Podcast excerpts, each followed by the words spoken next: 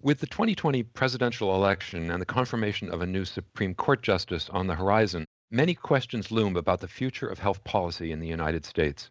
I'm Stephen Morrissey, managing editor of the New England Journal of Medicine.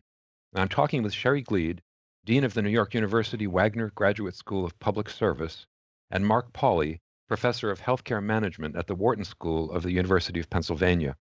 Dr. Glied and Dr. Pauly have written perspective articles about what a Joe Biden or a Donald Trump presidential election win, respectively, would mean for healthcare reform, including for the future of the Affordable Care Act. Dr. Glied, starting with you, you write in your perspective article that although a president has some ability to shape health policy through executive action, much of what Biden proposes to do would also require legislation. So, how much will possible changes to the ACA and other health reforms depend not just on who wins the presidential election, but on the composition of Congress? Well, the Trump administration has made various regulatory changes to the ACA, primarily weakening the risk pooling elements of the act by allowing people to purchase short term plans and association health plans that don't necessarily comply with the rules of the ACA, and also has allowed states to do experiments with Medicaid, such as work requirements, and now they're entertaining a demonstration that would involve a block grant for Medicaid. All of that through regulatory actions. And certainly a Biden administration would, could, surely would reverse those kinds of regulatory actions. But there's a limit to how far you can go with regulation. In particular, you can't spend any new money through regulation. You can't really regulate providers in new ways without new regulation. And the Biden campaign proposal includes provisions that would improve the generosity of the subsidies in the Affordable Care Act, extend them further up the income scale, make the coverage that is subsidized somewhat more generous with lower cost sharing, and offer a public option, in particular in places where Medicaid is not available to everyone and perhaps to people in employer plans. All of those things would definitely require legislation. In addition, if the Supreme Court determines that a mandate with a zero penalty is not constitutional under the taxing power, which is the concern right now, if the administration wanted to restore a penalty with the individual mandate or even to remove the individual mandate provision altogether, that would require legislation. So, Dr. Pauly, in your perspective article, you talk about the constitutional challenge to the ACA that's coming before the Supreme Court as well. What do you think that the death of Ruth Bader Ginsburg means for the ACA's future? And what would happen if major portions of the law are deemed unconstitutional? Well, I'm not an expert on the first question, but I think the obvious answer is there's more of a chance that the Supreme Court may either overturn the entire ACA or zero out parts of it with a more conservative majority, although we don't know what Justice Roberts would do given another chance, even had there been no change in the composition of the Supreme Court. In terms of what it would mean, well, of course, it would mean a great deal for the parts of the ACA that would be abolished. The two main differences I think that, that would be seen would be while the ACA supports expansion of Medicaid and the ACA has set up these Obamacare exchanges with a set of regulatory rules and in principle although one expects that any court decision will not happen until late spring, in principle at that point, both of those things could change. Now, the expansion of state Medicaid was done by state law, so it wouldn't go away immediately, but what might go away relatively quickly, depending on if a Trump administration is in charge, would be the 90% subsidy to the newly eligible. From the point of view of the exchanges, in a way the rest of the Affordable Care Act, well, some legislation would obviously be needed, at least based on the president's statement that his sentiment is in favor of preserving access to care at reasonable premiums for high risk people. Some legislation would be needed to fill the gap in what's been taken away.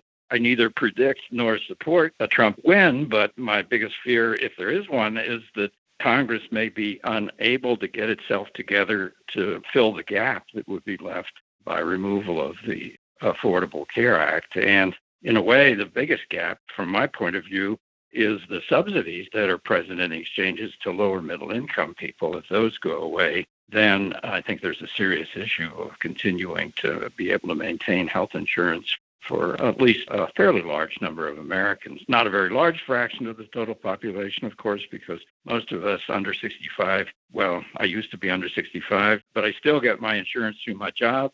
But for people who get individual insurance, that exchange and the subsidy to it has, we think, been pretty important in reducing the number of uninsured people who are not poor.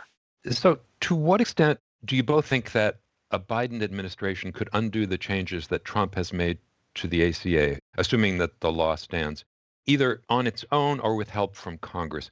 Dr. Glied, you began to answer that question in your first response.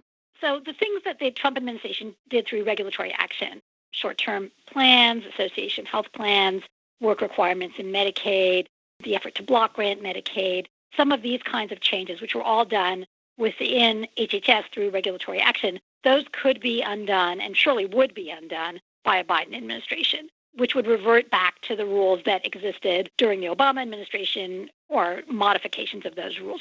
The one piece that would require legislation, even to restore things to pre Trump days, would be potentially restoring a penalty on the individual mandate which might be necessary if the Supreme Court decides that the law is not constitutional under Congress's taxing power. So, if that's what the Supreme Court decides, there are two potential avenues to remedy that. One is to eliminate the individual mandate altogether, and the second is to restore some penalty to it. Both of those actions would require legislation. And Dr. Pauly, what do you think about the possibilities for a Biden administration? Well, it's certainly true that the executive orders that the president has issued to permit short term health plans to be longer term, and other things like that would probably be abolished by a Biden administration, although many states have already passed laws prohibiting them, so it's not as if it's black or white there. But that would surely be a change. And I certainly agree with Sherry that personally I believe an individual mandate is a wise thing to have in health policy, and it should be one with sufficient penalty to actually make a serious difference. And a question of whether the Obamacare mandate made that much of a difference in terms of performance of the healthcare system, but it certainly made a lot of difference in performance of the judicial system, which has been as puzzling, I think, as anything to economists trying to make sense of health policy. Right. Dr. Glied, you write that a Democratic victory in November could mean the development and passage of legislation to close the remaining gaps left by the ACA. What would that sort of legislation include, and how likely is it that we'll see something like a public option? So I think there are three kinds of gaps that are left by the ACA. One is that the structure of the subsidies is quite generous or quite reasonable for very low income people but it actually scales down pretty quickly. And it looks like, at least from the behavior of people in the market, that the subsidies just are not big enough to be viable. I'm not going to use the word affordable, but certainly attractive to lower middle income people and people just outside of the subsidy range. So there are some uninsured people who are maybe eligible for some subsidy, but it's not very much, or who are not eligible for subsidy at all. And the Biden plan would extend the subsidies that are available to make them more generous for that population. And the intent is that that would capture a group of people who are not currently covered. A second group of people who are not currently covered are people who live in states where the state has not expanded Medicaid and their incomes are below 100% of the federal poverty line. And they are not eligible for Medicaid under existing rules, which usually means that they're not mothers of dependent children or disabled people. In those states, these people fall into what's called the Medicaid coverage gap. There are about 2 million such people and there isn't any subsidized coverage available to them because of the structure of the ACA. No one had anticipated that such people would exist. The expectation was that all states would expand Medicaid. And so the Biden administration proposes that it will have a public option. We'll come back to how that would work afterwards. But one big important role of the public option would be to do that gap filling activity in the states that haven't yet expanded Medicaid.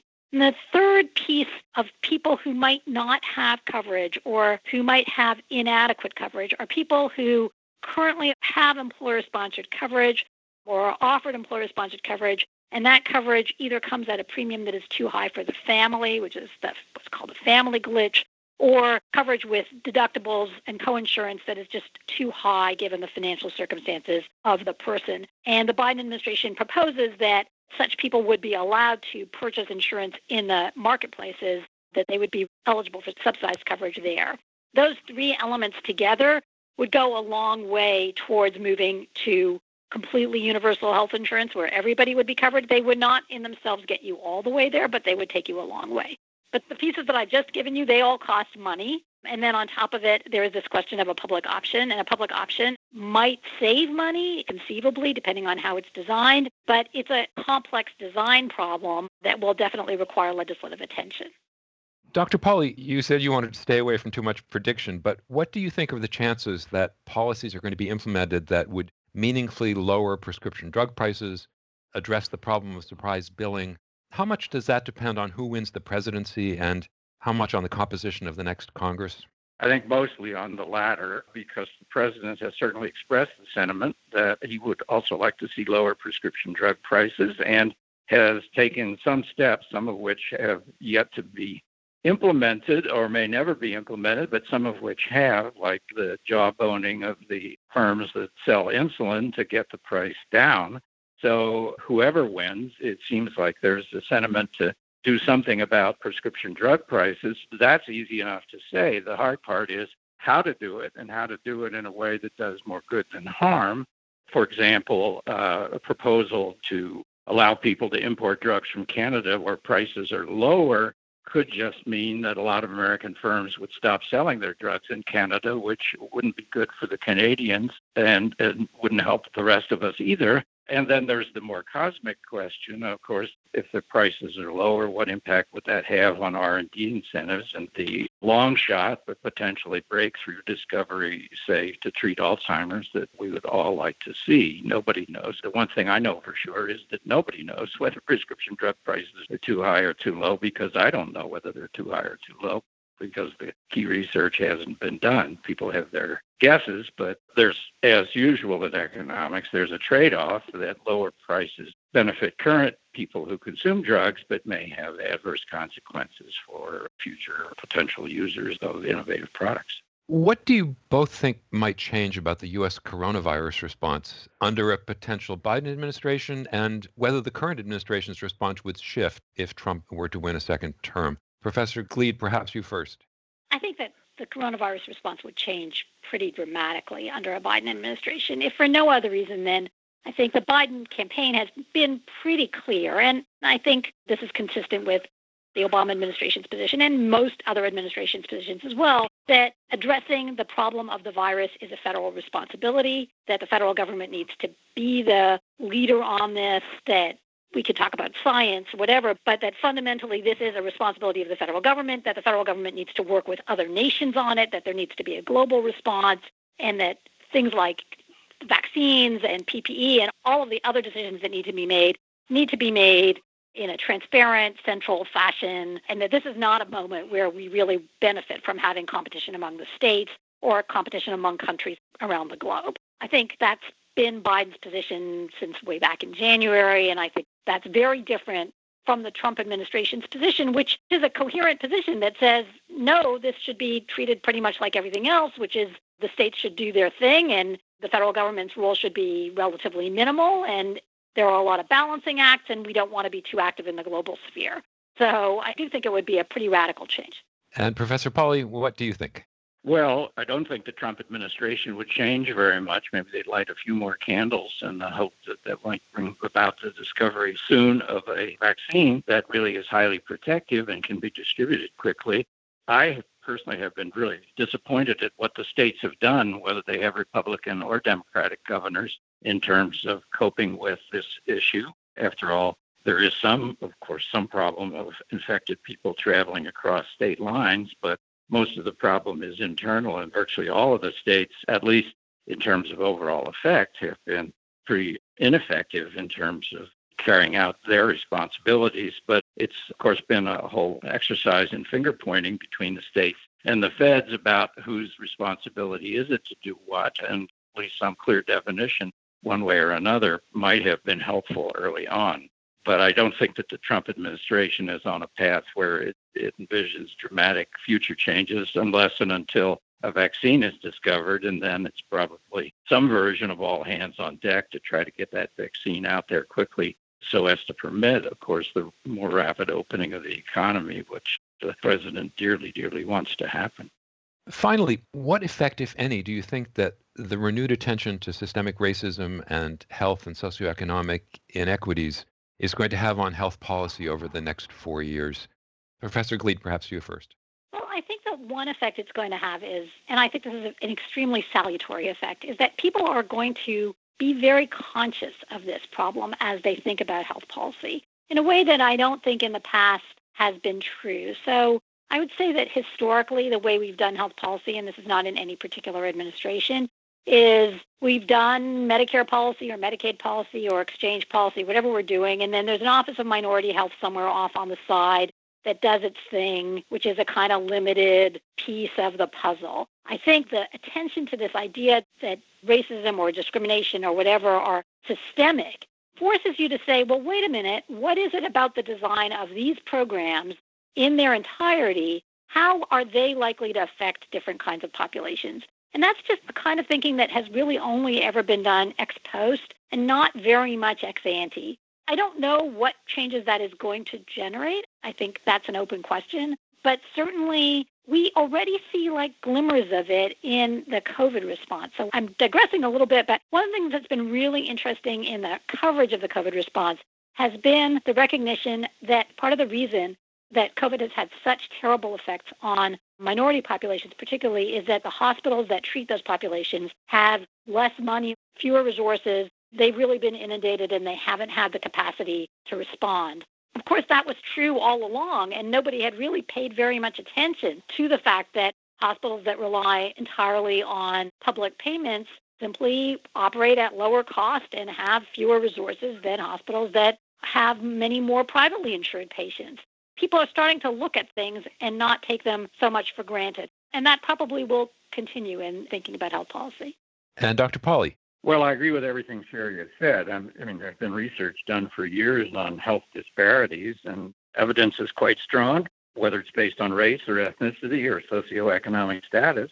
But I think the reaction of the country as a whole has been just to say, well, isn't that too bad? And COVID, of course, showed the consequences of a serious spread of infection that fell very unevenly on parts of the population. I think the real question is who's the audience for this information? And I think some of the opinions I've been reading suggest that the concern of the bulk of the population has ebbed somewhat from what it was originally surrounding the death of George Floyd. And the question really is one for the whole country whether we are willing to sustain our concern and, from an economic point of view, put our money where our mouth is in terms of probably preferential access to medical care for populations that bear much higher burdens of illness or whatever it may not even be medical care. It may be changes in housing situation and of course the ultimate miracle drug more money that's needed to help out low income and minority people. And the question is whether the rest of us will actually be willing to reach in the wallet and pay for that. I sure hope so but been disappointed before. Thank you dr pauly. Thank you dr glied